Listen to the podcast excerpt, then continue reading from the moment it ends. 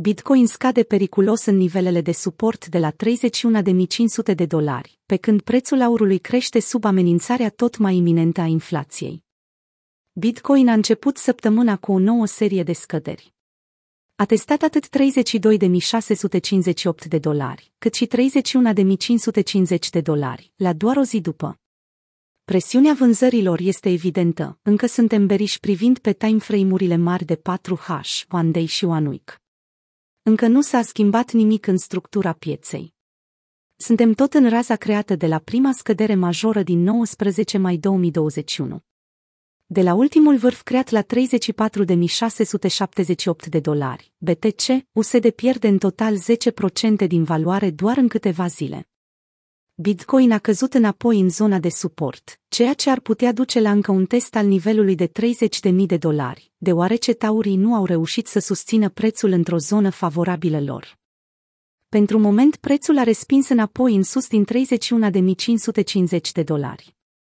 Taurii primesc o lovitură de minus 10% odată cu pierderea nivelului cheie de la 33.000 de dolari.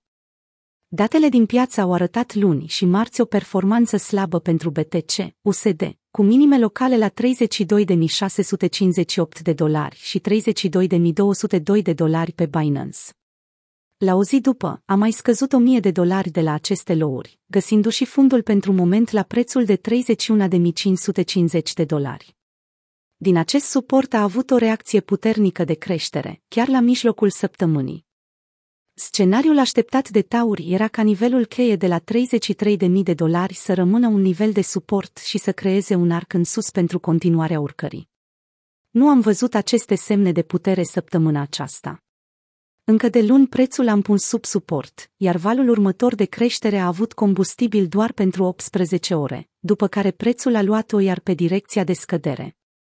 32.600 de dolari este un preț de urmărit atent, cedarea acestei zone de suport fiind cea care pentru unii traderi a reprezentat semnalul că prețul se va apropia iar de 31.000 de dolari. Mihail Van de Pope a precizat într-un video postat pe YouTube marți dimineață. Suportul critic pentru care ne luptăm este zona în jurul valorii de 32.632.900 USD, pe care doriți să o vedeți ca suport pentru a evita un alt test al minimelor. Depășind deocamdată acea zonă în jos, sentimentul beriș este mai probabil să domine pe timeframe-uri mai mici. Traderul Cryptoed a postat chiar și tweet-uri cu graficele care compară acțiunea actuală a prețului cu evenimentul de capitulare din piața Bitcoin din decembrie 2018, când prețul a scăzut până la 3100 de dolari. El comentează. Haideți, taurilor, enumerați motivele pentru care de această dată este diferit. În concordanță cu mișcarea prețului, factorii fundamentali au continuat să se stabilizeze după ce au avut parte de propriile mișcări extreme. Rata de hash a fost peste 91 de exahash pe secundă în ziua respectivă. În același timp, dificultatea a reușit să evite o nouă scădere record pentru că în acest weekend a avut loc ajustarea automată a dificultății de minare pe blockchain-ul Bitcoin. Este denotat faptul că, cu cât dificultatea de minare este mai mare, cu atât este mai sigură rețeaua împotriva potențialilor atacatori malițioși. Pentru că resursele de care au nevoie ca să sparga blockchain-ul sunt mai mari. Acest lucru nu s-a întâmplat niciodată pe blockchain-ul Bitcoin până acum, deși toți actorii globali importanți au încercat în mod repetat să penetreze această rețea. Noul ETF propus pe Bitcoin în Statele Unite ale Americii are parte de susținerea băncilor.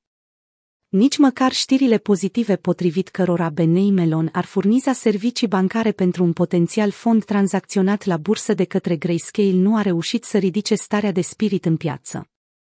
Niciun ETF din Statele Unite nu a obținut încă aprobarea de reglementare, în schimb acum avem o propunere activă care este analizată atent de către autoritățile din domeniu.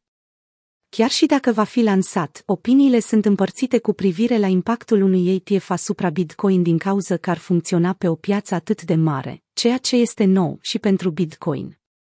Observând impactul lansării din 2005 a unui ETF în Statele Unite ale Americii pe aur, popularul comentator de pe Twitter, Lark Davis a sugerat că direcția va fi clară.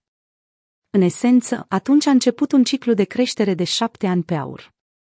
Lansarea de săptămâna viitoare a raportului indicelui prețurilor de consum din iulie, care se concentrează pe inflație, a stimulat stocurile, spre deosebire de piețele criptovalutare. Aurul a crescut în tandem, cu XAUSD în creștere cu 0,7% la 1,813 dolari.